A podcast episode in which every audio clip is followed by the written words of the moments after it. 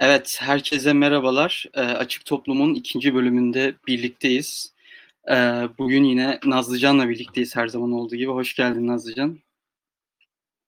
Hoş bulduk, merhaba. Nasılsın Barış'cığım? İyiyim, teşekkür ederim. Eee, bugün tabii ki açıkçası eee, akademi üzerine bir yayın yapmayı her zaman istiyorduk, planlıyorduk aramızda. Eee, ama tabii ki eee, gündemden de kaçmamayı tercih ettik. Eee, gündemin etkisinden de biraz kaçmamayı tercih ettik. Bu anlamda ikisini birleştiren, ikisini karıştıran bir eee, perspektif sunmaya çalıştık e, programı hazırlarken. Aslında şöyle, eee, şöyle kısaca bir çerçeve çizmem gerekirse, bu bugün de yine değineceğimiz Doğan Hoca'nın yazısından bağımsız şekilde Eee, bu konu bizim Nazlıcan'la sıkça tartıştığımız, sıkça konuştuğumuz bir mevzuydu. Çünkü, eee, bizler yüksek lisansa başlarken ikimiz de, eee, kesin ve tavizsiz bir şekilde akademi hedefiyle başlamıştık bu yola. Ama ardından ikimizin yüksek lisans deneyimi sonrası Nazlıcan, emm, görüşleri değişti ve bu da hâliyle aramızdaki tartışmaların, konuşmaların bir parçası oldu. Eee, o yüzden akademiyi konuşmak, özellikle genç akademisyen adaylarının ya da bu noktada adaylıklarını erteleyenlerin de eee, perspektifiyle bu konuyu konuşmak çok ilginç geldi. Eee, ve şimdi tabii ki önce genel bir eee, girişle başlayacağız. Daha sonra ben şu çok kısa şunu söylemek istiyorum. Özellikle akademi mevzusunda, akademik tartışmalarda hocalarımızın, çok değerli akademisyenlerin haliyle onlar bu işin içinde bulundukları için meseleyi ister istemez domine ettiğini görüyoruz ve hâliyle kamusal alanda yapılan tartışmalarda daha genç akademisyen adaylarının ya da daha gençlerin, genç araştırmacıların, eee, bu işe merak sarmış insanların e, seslerini duyurma noktasında bir noktada, eee, daha geri planda kaldığını görüyoruz. O yüzden bu programın da bu amaca hizmet etmesini planladığımız için e, sık sık yaptığınız yorumları ekrana vermek suretiyle ve onları tartışmanın içine dahil etmek suretiyle elimizden geldiğince interaktif bir formatta ilerlemeyi planlıyoruz. Sözü fazla uzatmadan e, sözü Nazlıcan Kanmaz'a bırakıyorum. Teşekkür ederim Barış'cığım. Biz gerçekten özellikle Barış'la bu konuda çok konuşuyoruz. Akademinin eee, ne olacağından ya da akademimize ne vaat ettiğiyle ilgili. Eee, benim düşüncelerim tabii ki biraz değişti. Bir Barış hala akademiye karşı eee, inanılmaz hisler beslemesine rağmen benim aynı hisleri beslediğimi söylemek doğru olmaz.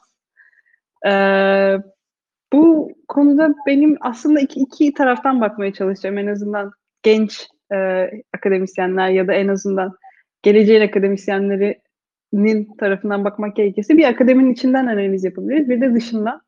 İlk başta biraz içinden bahsetmek istiyorum. Bir dünyanın dünyada belli bir eee, akademinin içinde bulunduğu bir durum var.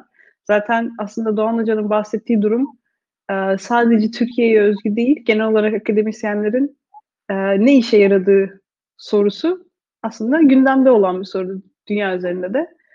Eee, bunun üzerine tabii insanlar başka açıkla eee, araştırmalar da yapmışlar. Eee, daha önce gördüğüm çok ilginç bir araştırma var, ondan bahsetmek istiyorum. 2007 yılında Indiana Üniversitesi'nde bir eee, araştırma yapılmış ve yazılan makalelerin %50'den fazlasının yazan kişi eee, ve okuyan hakem ve dergi editörü dışında kimse tarafından okunmadığını tespit etmişler artık. Zaten bunların hepsi online olarak internet ortamında yayınlandığı için okunup okunmadığını tespit etmek çok zor değil. En azından indirilme sayısından ya tıklanma sayısından bakabiliyorlar. Eee, ve bu aynı araştırmaya göre yazılan makalelerin %90'ı hiç alıntılanmamış. Eee, aynı zamanda biraz size bilgi atıyorum. Eee, aynı zamanda gerçekten bilgi atıyorum çünkü çok mancınıkla bilgi geliyor an. Aynen, aynen. Ben sürekli bilgiyle giriş yapıp şey yapmaya çalışıyorum. İnsanları kendi tarafıma çekmeye çalışıyorum. Eee, daha eee, bunun da daha ilginci eee, beşeri bilimlerde yani humanities alanındaki eee, paper'ların işte makalelerin %82'si hiç eee, alıntı almamış.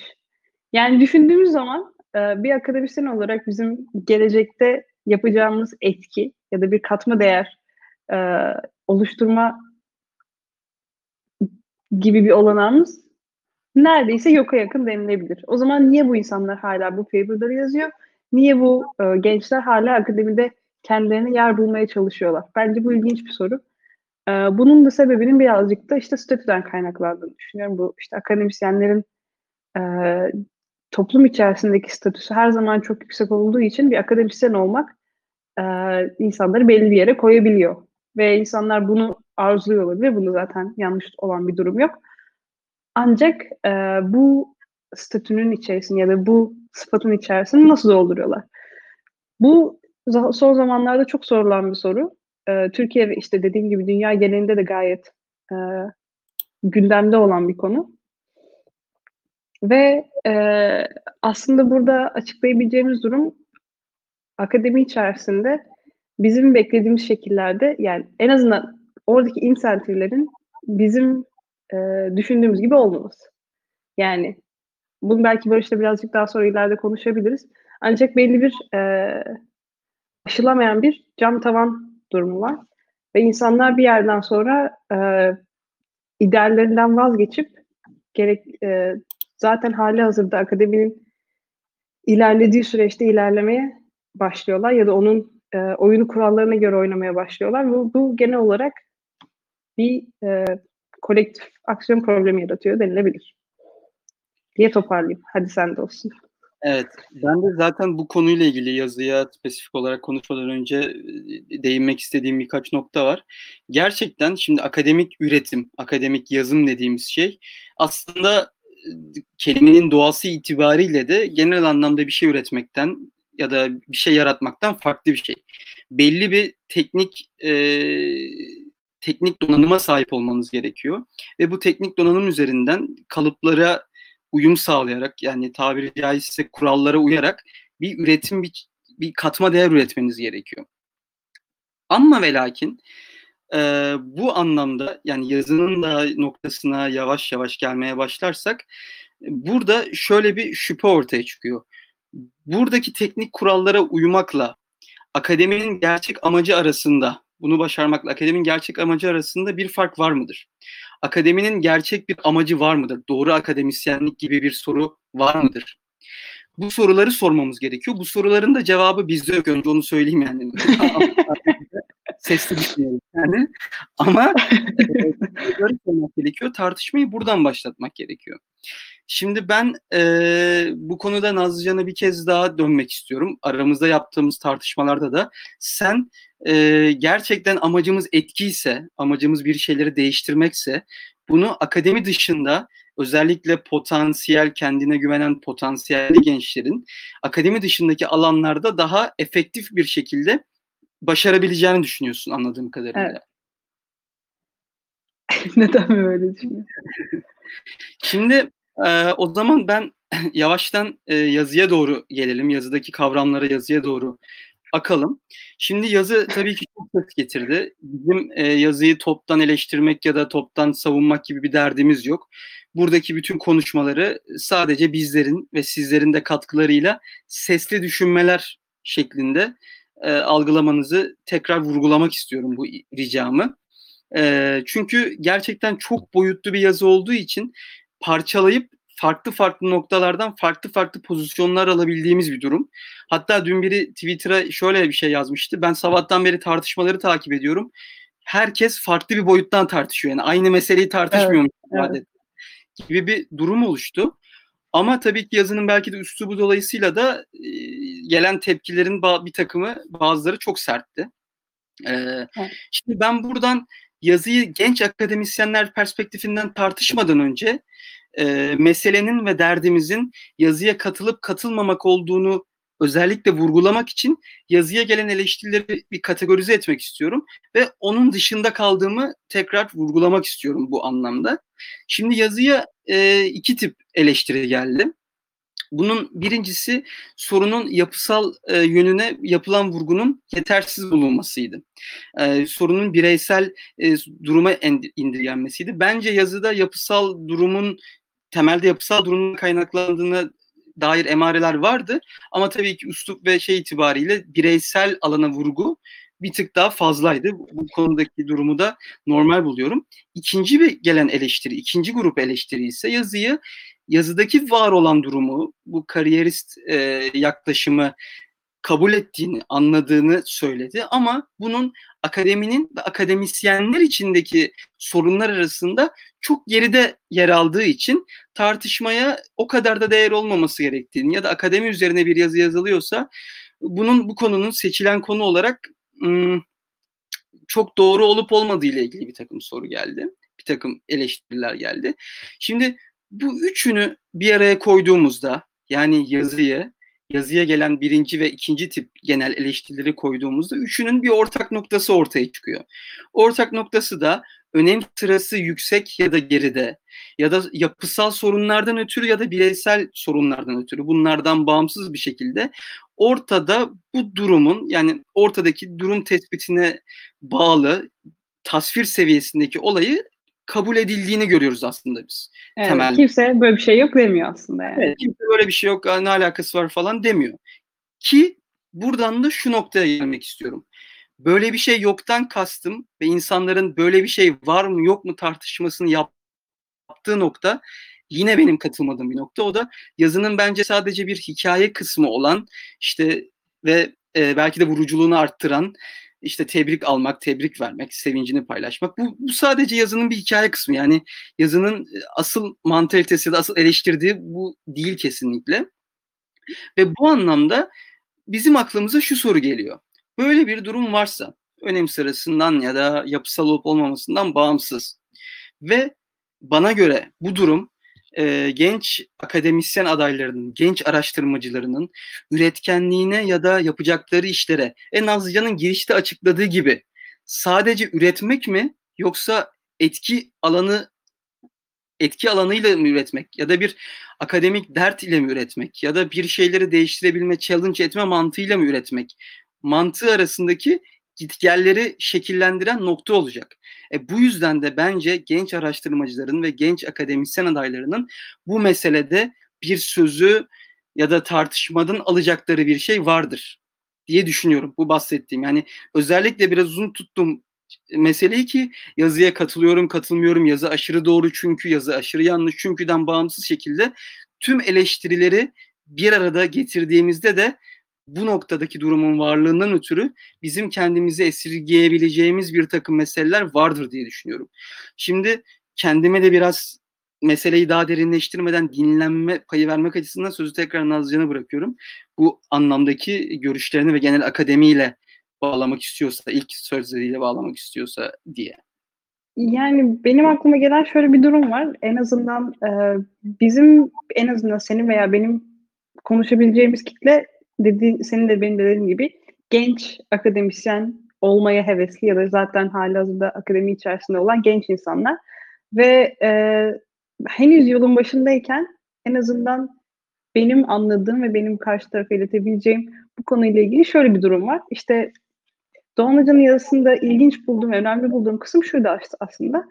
E, akademi içerisinde bulunmak, akademisyen olmak eskiden tabii ki farklı bir sınıfsal yapıyı temsil ediyordu. İşte yani e, kendini geçimini sağlayabilmek için yeterli kaynakları olan birisi zaten hali hazırda yeterli kaynakları olan birisi ancak bütün gününü kütüphanede geçirme lüksüne sahip olabilirdi. O yüzden e, hani böyle sanat için sanat gibi e, akademi için akademi ya da bilgi için bilgi üretimi, e, yaratımı olduğu bir zamanda ancak e, artık günümüzde e, bu söz konusu değil. Çünkü diğer iş kolları gibi akademide bir iş kolu yani bir profesyonel olarak insanların yapabileceği bir iş kolu. Ee, ancak e, iç, içinde bulunduğumuz akademik e, balon ya da bubble ya da neyse işte topluluk diyeyim. E, bu topluluk akademi e, işini ya da akademide bulunma, akademisyenliği hala bu havalı ve hayali tavrıyla göstermekten memnun. Böyle gösterilmesinden bu e, toz pembe hayallerin kurulması, hayaller üzerinden akademisyenlik e, planları yapılmasını hala doğru buluyor garip bir şekilde. Ve işte senin de dediğin gibi e, burada aşağıda Başak Ürden söylemiş. Geçen yıl akademi hevesiyle master yapmış. Daha sonra siyaset felsefesi benim de ilgi alanım zaten. Ee, benim de siyasi, siyaset felsefesinin körler asarlar, birbirini ağırlar bir durum olduğunu görüp hevesinin kırıldığını söylüyor. Ki çok doğru. Yani içinde bulunduğumuz akademik durum aslında e, bize farklı şekillerde lanse edilirken içerisinde çok farklı şekillerde işliyor. Bu, bu ikisi arasındaki uyuşmazlık e, genç akademisyenlerde bir tabii ki doğal olarak şaşkınlık yaratıyor ve bu şaşkınlığın ötesinde e, sağlıksız da bir ortam yaratıyor. Yani e, genelde baktığımızda akademideki öğrenci, özellikle doktor öğrencilerin neredeyse yarısı e, stresten kaynaklı psikolojik sorunlarla uğraştığını zaten belirtiyorlar. Bunun daha bambaşka bir e, kötü yönü garip bir şekilde akademi içerisinde sanki bu acılar çekilmeden, sanki bu psikolojik evet. sorunlar olmadan iyi bir yaratım sağlanamayacağı ve işte bu öğrenciler eğer acı çekmiyorlarsa bir şeyleri yanlış yaptığı hissinin aşılanması durumu var ve bu genel olarak akademiyi çok e, yani bir yandan iki yüzlü bir yandan da içinde bulunması zor e, kendi girift halleri olan kendi e, kuralları olan ve bu kuralların çok da açık açık söylenmediği, açık açık kartların açık oynanmadığı bir durum, bir yer haline getiriyor. Evet, ben de çok iyi bir noktaya değindin özellikle psikolojik açıdan. E, ben ona ona değinmek istiyorum aslında ama hemen ekrana yansıttığım meseleyi de e, herhalde bu konuda senle de hemfikirizdir ve izleyenlerle de hemfikirizdir. Tabii tabii doğru. Hemen bu çerçeveyi çizelim. Biz burada e, konunun bir, ele, bir elementini konuşuyoruz. Özellikle bu konuyu seçip bu konudan bir genç akademisyenlerin çıkarması gereken bir mesele var mıdır? Bir fark yaratma durumu ol, olabilir mi ya da bir tehlikeden sakınma durumu olabilir mi diye konuşuyoruz. Yoksa özellikle önem sırası kapsamında ya da akademinin gerçek sorunları, üretkenliğe, baskıya yönelik gerçek sorunlar tabii ki bunların çok çok ötesinde ve ekrana yansıttığım yoruma da yüzde yüz katılıyorum e, değindiği kavram itibariyle. Bu konuyu tekrar bir netleştirelim. E, şimdi ben de özellikle dediğin nokta çok önemli. Bana kalırsa bu meselede genç akademisyen adaylarının, genç araştırmacıların aldığı en büyük, alması gereken en büyük yön psikolojik yönden daha erken yaşlarda hissettikleri baskı. Ben bunu iki noktada ayırıyorum, iki noktaya ayırıyorum. Şimdi tekrar yazının düzleminden hareket edelim. Sosyal medyada görünürlüğün artmasıyla bu ve sosyal medyanın belki de bir şeyi yansıtma anlamında kontrolü size veren ve bu alanda kolaylık sağlayan, bir şeyi istediğiniz gibi gösterme noktasında kolaylık sağlayan yönü ves- vesilesiyle genç araştırmacılarda birinci tehdit benim her şey olma baskısı şeklinde e, kavramsallaştırmaya çalıştığım bir sorun. Çünkü bu bahsettiğimiz alandaki artık tabii ki kadroların darlığı, yapısal meselelerle de fonların darlığı, baskılar dolayısıyla artık akademis, akademide sırf akademisyen olmak ya da akademik anlamda bir üretim yapmak iyi bir akademisyen olmaya, size fonları almaya, kadrolara yetmiyor. Bu tabii ki yapısal bir sorun. Ve buna çözüm olarak günümüz akademisyenleri her şey olma baskısında hareket ediyorlar. Bu her şey olma ne demek oluyor? İyi bir hoca olmak, iyi bir aynı zamanda uzman olmak, iyi bir data analisti olmak, iyi bir işte e, kamusal alanda iyi bir figür olmak. Bu her şey olma baskısı genç akademisyen adaylarına çok sıkıntılı bir şekilde başlıyor. Çünkü zaten daha yolun başındayken, zaten daha donanımları yeterli seviyede değilken, bundan dolayı her şey olma baskısıyla birlikte kendilerini haksız yere yetersiz hissedip ve aynı zamanda kısıtlı zamanlarını ve kısıtlı enerjilerini yanlış yerlere kanalize etmeye vesile oluyor.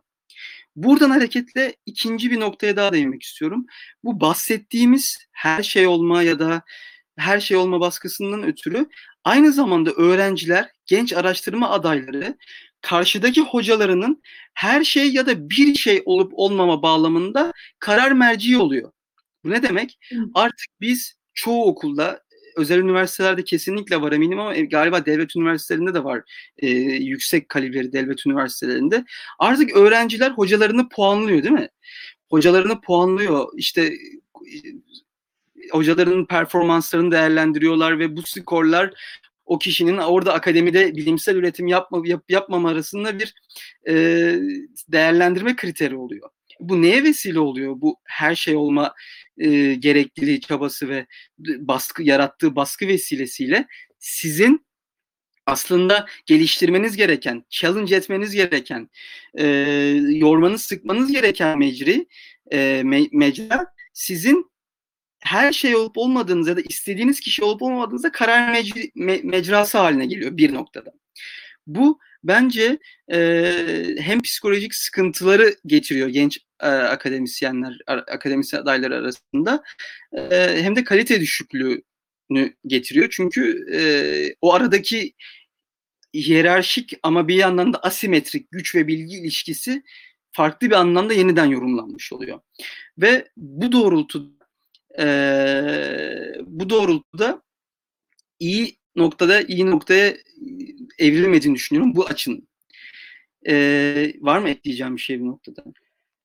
Yani bu konuda çok katılmıyorum aslında. Yani hocaların puanlanması aslında bir nevi performans değerlendirmesi ve o ilişkinin karşılıklı olarak kurulmasına yok yani en azından ön ayak olan bir durum. Bence yani hocaların burada değerlendirilmesi, öğrenciler tarafından de değerlendirilmesi işte içten gelen bir problem ben açıkçası görmüyorum ama senin dediğin gibi e, yani hem vakıf hem devlet üniversitelerinde özellikle Türkiye'de e, hocalar ya en azından profesörler, akademisyenler, araştırmacılar sadece iyi oldukları işi yapamıyorlar. Aynı hem hem araştırma hem e, öğretim yapmak durumundalar ve istedikleri alanı iki tarafta da e, şey yapabildi, odaklanabildiklerini düşünmüyorum. Bu konuda sana katılıyorum o yüzden. Evet ve bu mantıktan yola çıkarsak e, ikinci bir durum daha şu oluyor. Özellikle bu sosyal medya anlamında işte üretkenliğin yapılan faaliyetlerin çok fazla görünür olması tabiri caizse yani objektif bir şekilde bunu değer yargısı barındırmadan söylüyorum pompalanması herkes tarafından ve bizler de bunu yapıyoruz yani. Pompalanması bir de çok erken yaşta bir üretme baskısına e, yol açıyor.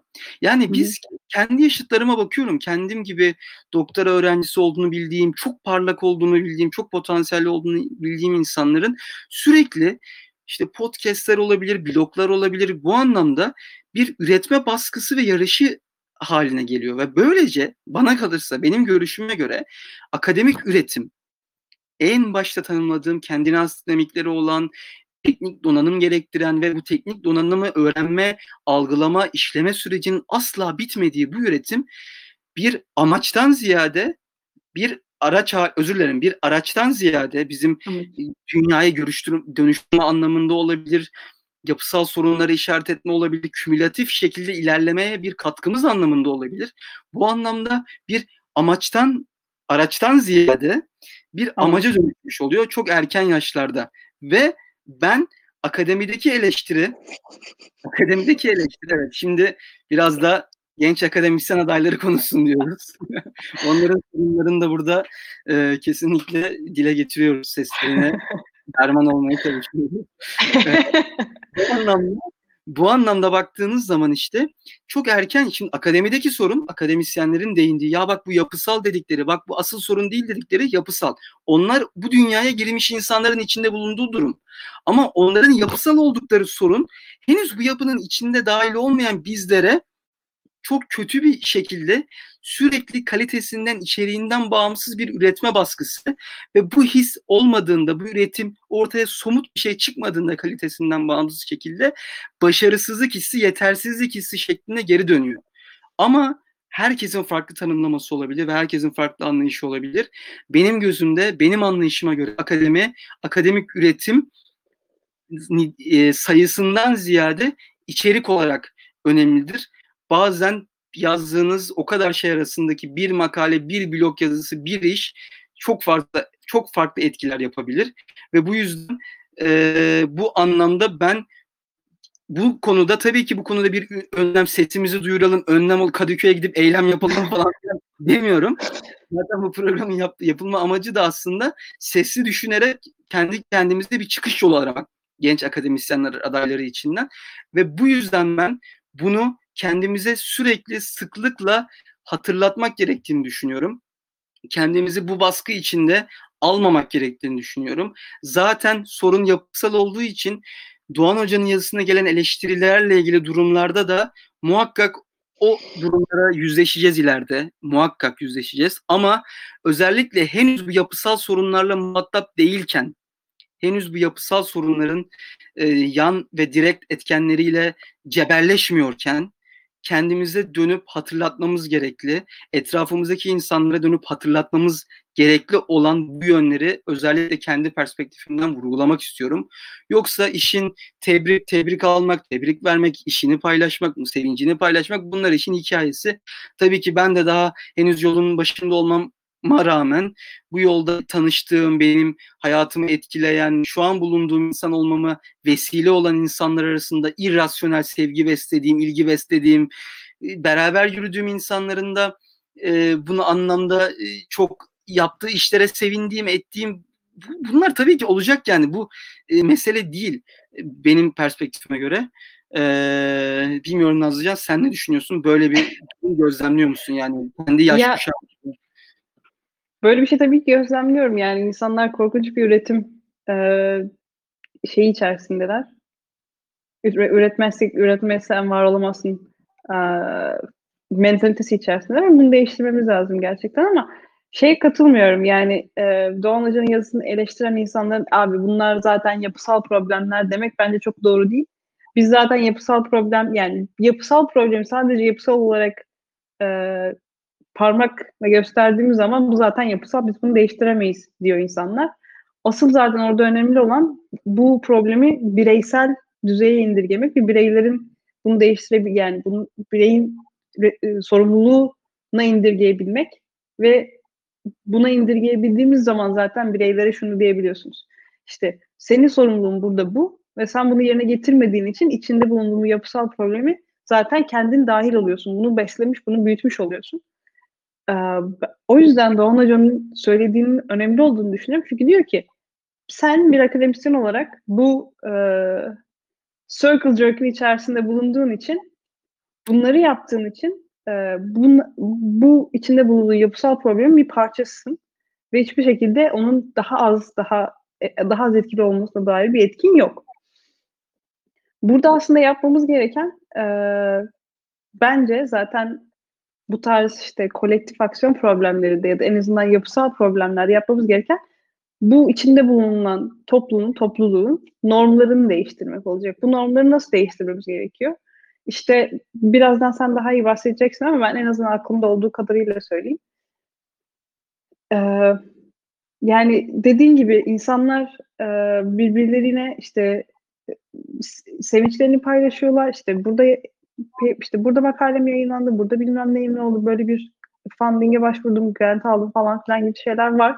İnsanlar bunu e, çoğunun iyi niyetle paylaştığını ben hala inanıyorum açıkçası. Sırf da gösteriş için olduğunu düşünmüyorum ama evet, evet, bu evet. karşılıklı e, ne denir?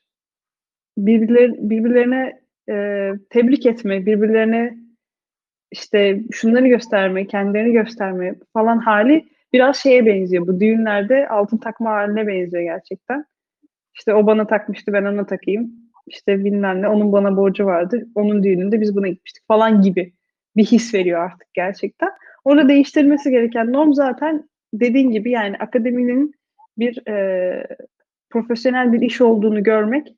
Bu profesyonel iş bağlamında bunun bir e, amaç ve sonuçlarını tespit etmek. Bu amaç ve sonuçlar çoğunlukla iyi üretim yapmak, işte e, genel genel olarak diğer araştırmacılarla birlikte bu bilgi dağarcığına katkıda bulunmak ya da işte kendi sorduğu soruları cevap bulmak, başka insanları önüne açmak falan gibi daha e, akademik olarak anlamlı e, amaç ve sonuçlar olmalı ve bu bu amaç ve sonuçlar belirlendiğinde insanların davranışlarının bu tarafa doğru değişmesi gerekiyor. Bu tarafa doğru yeni normlar geliştirmek, yeni kurallar, yeni düzenler geliştirmemiz gerekiyor ve şu anda içinde bulunduğumuz neyse bu yapısal bozukluk buna dair olan e, problemleri zaten Doğan Hoca tespit etti. Başka insanlar da bu konuda bu konularda yine bu yapısal bozukluğa dair tespitlerde bulundu. Bunları göz önünde bulundurup artık bu tarafa doğru değil, diğer tarafa doğru aksiyonlar almamız gerektiği zaten. Evet yüzde yüz katılıyorum. Sadece e, dediğine o bireysel anlamda bir şeyleri yapısal soruna bir parçası olmamak adına bireysel anlamda mücadele etmek adına şunu da şu parantezi de şu itirazı ve şu self eleştiriyi de yapmak istiyorum. Gerçekten maalesef şu an akademinin içinde bulunduğu durum siz ne kadar uğraşırsanız uğraşın, e, siz ne kadar mücadele ederseniz edin, e, tabiri caizse ve tırnak içinde hani hakkını almak, emeğinin karşılığını hakkını almak noktasında size adil olmayabiliyor. Bu gerçekliği de kabul ettiğimi, gördüğümüzü tekrar belirtmek isterim. En nihayetinde akademisyenlik e, içinde bulunduğu kurumsal durumu itibariyle bir iştir, bir sektördür daha doğrusu. Bu sektöründe kendine aslında miktarı arzı talebi, iş piyasası durumları vardır ve özellikle bu durumdaki şu an e, dengesiz yığılma yüzünden dünyadaki e, dengesiz yığılma yüzünden e, bu böyle bir riskle karşı karşıya olduğunu belirtmek gerekir.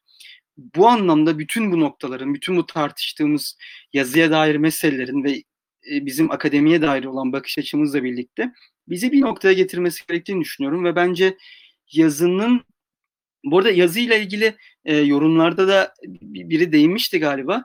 Ben bütün eleştirileri okumaya çalıştım gerçekten ve benim okudukça da gerçekten görüşlerim değişti bu arada. Hani e, birçok oradan oraya sürüklendim yani sabaha kadar okuya okuya. Gerçekten haklı bulduğum eleştiriler var. Ama tek bir noktaya gerçekten sistem etmek istiyorum. Tek bir eleştiri tipine. O da eleştiri yani yapılan çizilen tasviri katılmayabilirsiniz. Okey yanlış kesinlikle doğru değil. Ama bunun karşısına bakın biz işte çok çalışıyoruz e, biz şöyle yapıyoruz de karşısına yazının yanlışlayan biçimde tek tip bir başka bir akademi tasviri çizmeyi ben fazla iddialı buluyorum. Çünkü kimse zaten insanların emeğine yaptığı çabalara, o stresli geç, geçen gecelere, belirsizliklere kimsenin bir şey dediği yok. Bunlarla ilgili kimsenin bir derdi yok. Ama siz neden iddialı bulduğumu söyleyeyim yani bunu. Neden iddialı bulduğumu söyleyeyim. Siz bu eleştiriyorsunuz diyorsunuz ki tek tipçilik var işte şöyle olan insanlar var ben böyleyim işte böyle tek tip bir şekilde herkesi kariyerizmcilik yapmakta suçlayamazsınız diyorsunuz. Karşısına koyduğunuz şey aslında başkaları adına bir teminat vermek. Diyorsunuz ki hayır öyle değiliz.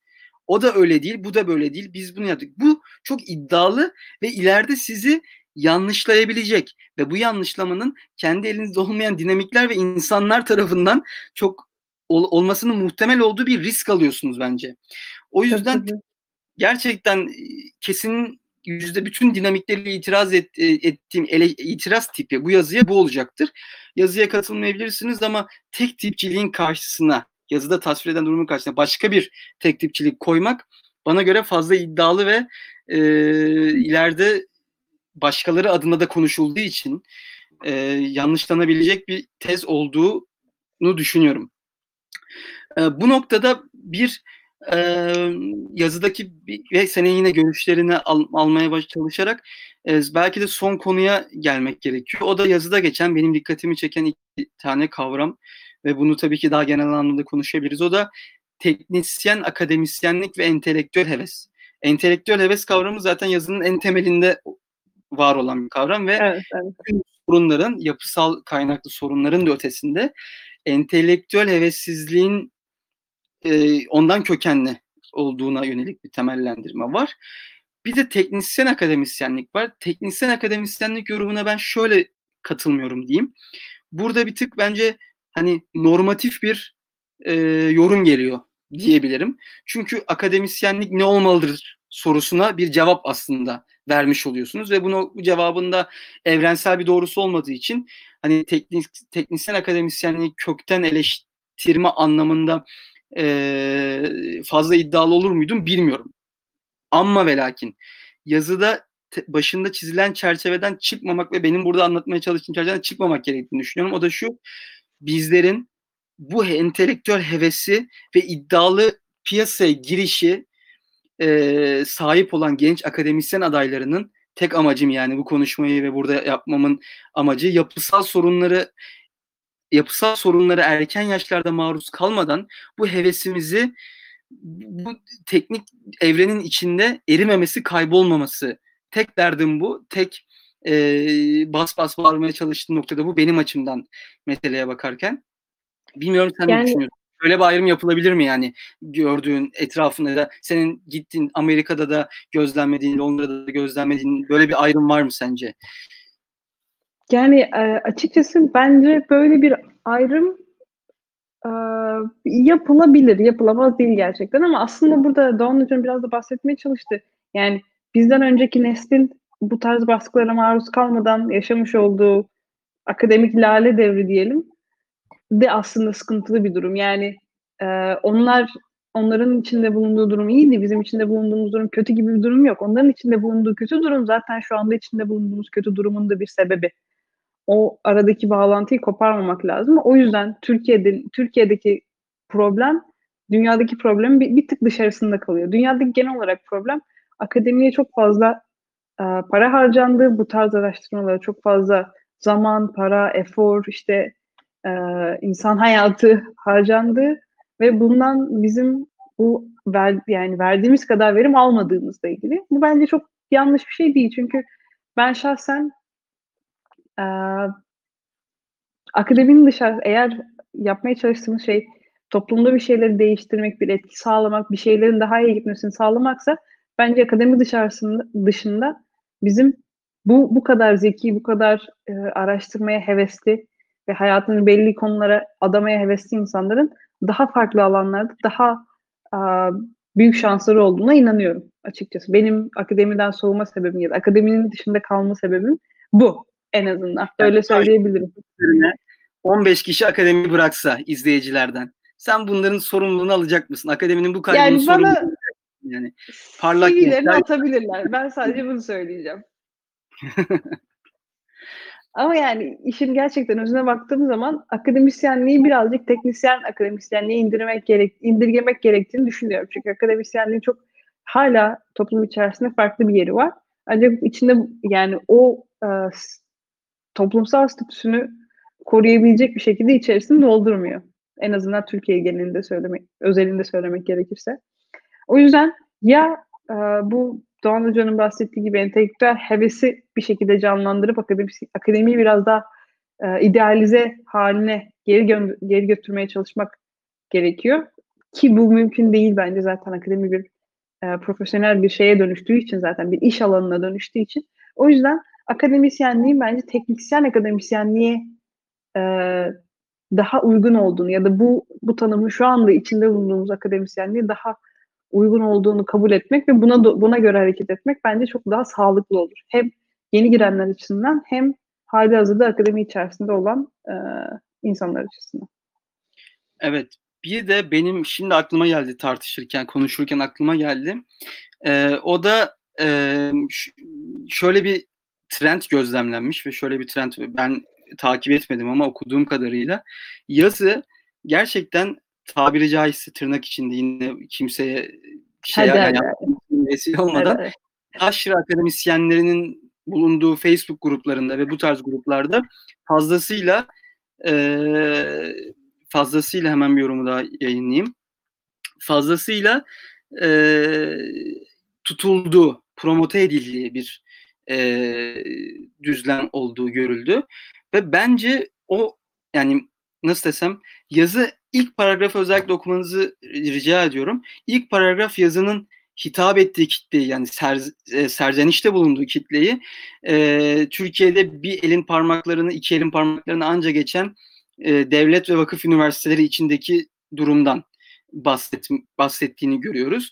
Yani aslında bu e, maalesef yani kadrosu garanti ve hayatı boyunca herhangi bir üretim baskısı olmadan bir yerlerde öğretmenlik yapacak olan insanların alıp da ya evet ya baksana bunlar orada bunu paylaşıyor işte burada şey yapıyorlar harbiden bunlar acayip şovmen ya falan deyip oradan kendine bir şey çıkaracağı bir yazı olarak görmüyorum.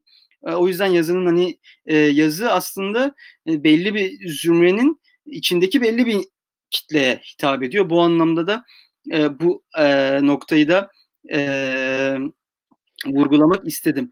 Şimdi e, toparlamak anlamında e, atladığımız noktalar var mı yoksa biraz yorumlardan alıp e, onlarla e, Bir- konuşalım? Şu en son bir tane akademisyenler ve entelektüel düşünce arasıyla ilgili bir yorum gelmiş. Onun ilginç olduğunu düşünüyorum. hemen buraya küçük bir e, Hayek sıkıştırmak isterim eğer zamanımız varsa. Çünkü gerçekten e, Hayek'in bir e, sosyal değişim teorisi var bilmiyorum. Ben beni tanıyan arkadaşlara bilirler zaten 50 kere anlatmışımdır. E, burada bir e, şey düşünebilirsiniz. Burada bir işte piramit düşünebilirsiniz. Piramidin en üstünde e, belli bir konu üzerinde derin bilgiye sahip. Ancak e, bilgiye genel olarak yani genel kültür anlamında çok bilgiye sahip olmayan akademisyenler yer alır. Akademisyenler belli konular hakkında gerçekten derinlikli ve araştırma araştırma yaparak derinlikli bilgiye sahip olan insanlardır. Bunun bir altında entelektüeller bulunur. E, bu entelektüeller e, bu işlenmiş bilgiyi alıp e, bizim anlayabileceğimiz hale getiren insanlardır. İkinci el, bilgi işleyicileri de second hand knowledge dealers şeklinde. Bu insanlar e, akademisyenlerden aldığı bilgileri işleyip e, farklı durumlar içerisinde birleştirerek anlamlı bir teori haline getirirler. Bir işte toplum teorisi haline ya da bir değişim teorisi haline getirirler. E, aslında bizim yapmaya çalıştığımız e, birazcık bu. Yani en azından örneğin daktilo da yapmaya çalıştığımız ya da en azından bu işte e, programlarla, yazılarla yapmaya çalıştığımız şey akademik e, tartışmaların içerisine girmek değil ya da e, akademik alanın işgali değil, akademik alandan topladığımız bilgileri alıp e, bir şekilde birleştirip e, bunun işte toplumun bir parçası olan diğer insanlara, aktivistlere, bireylere aktarıp bunu bir e, bir bilgi akışını sağlayabilmek, bu bilgi akışı arasındaki bağı kurabilmek aslında. O yüzden entelektüel bilgi için e, bizim yapma, bakmamız gereken insanlar zaten e, akademisyenler değil. Bizim bu, bu aşamada bakmamız gereken insanlar e, şu anda düşünürsek işte e, Daktilo 1984'teki insanlar gibi entelektüel insanlar, işte farklı bir farklı konularda bilgi sahibi olan insanlar, e, işte şu anda hali hazırda e, başka YouTube kanallarında diğer insanlara bu bilgileri aktaran insanlar, sivil toplum çalışanları, aktivistler, e, ve işte genel olarak dernek üyeleri, işte bu tarz konulara spesifik olarak ilgilenen insanlar diyerek biraz toparlamak istiyorum. O yüzden zaten yani akademiden beklediğimiz şey e, entelektüel bir değişim, bir dönüşüm, devrim sağlaması değil. Bunlar zaten kendi işlerini yapıp orada bilgiyi ilk elden işleyip bize veriyorlar. Biz onları daha e, yayılabilir haline getirmeye çalışıyoruz. E, o yüzden yani akademisyenler yaptıkları işe daha da güzel odaklanırlarsa biz de yaptığımız işe daha iyi odaklanabiliriz Evet ben de kapanış mahiyetinde Haye ya da başka filozofa referans vermeden kendi görüşlerinden şu yani bütün aslında konuşma sırasında vurguladığım noktayı bir daha vurgulamak istiyorum. Yani bu buradan bir sonuç ya da buradan bize düşen bir şey varsa tabii ki yapısal sorunlar, karşımıza ileride çıkacak engeller çok fazla, çok zorlayacak bu süreçler bizi. Ama e, bu akademik anlamdaki entelektüel kendimizi yetiştirmeyi, yani akademi bir gazete yazarlığından, blog yazarlığından ya da e, başka alanlarda konuşmaktan ayıran özellikleri yetiştirmeyi, kendimizi bu alanda donanımlarımızı sıkılaştırmaya özen göstermemiz gerekiyor.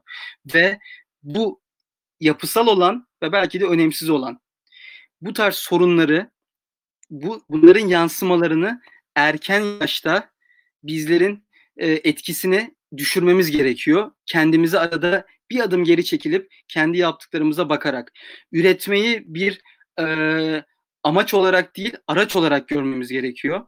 Yaptığımız işlerin içeriğine, yaptığımız işte paylaştığımız yazıların, yaptığımız işlerin e, bir entelektüel imzamızın altına imza attığımız işlerin olduğunu bilmemiz gerekiyor. Ve bu anlamda e, arkadaşlarımızı, etrafımızdaki insanlarla e, zaten bence bu anlamda çok iyi bir kuşak geliyor. Birbirimizi eleştirmeyi, geliştirmeyi ve donanımlarımızı paylaşmayı bu anlamda dayanışma içinde olmamız gerekiyor. Bu yapısal sorunlar çözülecek mi, çözülemeyecek mi ya da nasıl bir dünyanın içine çıkacağız bilinmez. Ama biz bunu erken yaşlarda bu durumun farkına vararak, bazı risklerin farkına vararak bir arada gelerek ve kendimizi arada çek ederek durumumuzu azaltabiliriz diye düşünüyorum. Ee, ve bu anlamda e, ve şu şunu söylüyorum aslında bu tabii ki çok iddialı olacak belki ya da başka podcastlerin de konusu olabilir. Yazıda tanımlanan eski ve yeni kuşakların üstüne doktorasına 2010'lardan sonra başlamış. 2012'den 2013'ten sonra başlamış. E, kuşağın yeni yeni bir daha kuşak geldiğini düşünüyorum. Bu bütün konuşmam maruz kalınan durumları maruz kalan ve daha da coşkulu bir şekilde yaşayan, daha lisans yıllarında akademik bir persona çizme gayesi gütmeye çalışan, sürekli üretmek, sürekli üretmek, sürekli bir şeyler yapmalıyız, öğrendiklerimizi paylaşmalıyız gibi bir e, mantık olan bir yeni yeni bir kuşak geldiğini düşünüyorum. Bizim için yazıda katılırsınız fazla ya da az olan riskler daha da fazla, daha da fazla e, daha da fazla. Bu yüzden çok dikkatli olmamız gerekiyor ve e, akademinin bir donanım işi olduğunu ve bu donanımları elimizden geldiğince kendimizi güçlendirme, kazanmak gerekiyor. Zaten bu donanımın dinamiklerini kontrol ederek hareket ettiğimizde kendi işlerimizin de ne işin neresine düştüğünü, ne kadar tatmin edici ya da tatmin etmeyici olduğu noktasında kendimiz ve çevremizin bir karar merci oluyoruz otomatik olarak e, gibi düşünüyorum. O yüzden e, dayanışma, birlik, bir aradalık. Kişisel gelişim mesajını bitirdiğin için teşekkür ederiz. Çağrısı e, yapıyorum ve gerçekten e, bu bunu söylemek istiyorum. Son e, sözlerini almak için sana bırakıyorum. Eklemek istediğim bir şey var mı kapatmadan önce? Yok, eklemek istediğim bir şey yok. Teşekkür ederim. Bütün evet, e, yorumların için. Bu arada yani, e, komen şeyde yorum kısmında da sürekli tartışmamıza katılıp bize destek olan arkadaşlara da çok teşekkür ederiz. Gerçekten e, güzel bir konuşma oldu. Hem onlarla da konuşuyormuşuz da gibi oldu bence. E, tekrar teşekkürler. Evet arkadaşlar zaten e, öncelikle hemen reklamımızı yapalım lütfen kanalımıza abone olmadıysanız. Yok abone olmak bana yetmez ben daha fazla destek olmak istiyorum diyorsanız Patreon'dan bize destek olabilirsiniz. Bunun kenarın bunun dışında gerçekten Nazlı'nın dediği gibi e, bir araya gelip bunları tartıştığımız, bunları bir norm yaratmaya çalıştığımız, bir pozisyon yaratmaya çalıştığımız platformların çok etkili olduğunu düşünüyorum ve bu konuda bence yeni kuşağın çok daha bilinçli olduğunu düşünüyorum. Çok daha iç içe olduğunu düşünüyorum. Tekrar çok teşekkür ediyoruz. Haftaya yeni konularla ama muhtemelen aynı konuklarla ve e, farklı alanlarda sesli düşüncelerimizi yansıtmaya devam edeceğiz. E, kendinize çok iyi bakın. E, görüşmek üzere. Görüşmek üzere. İyi akşamlar.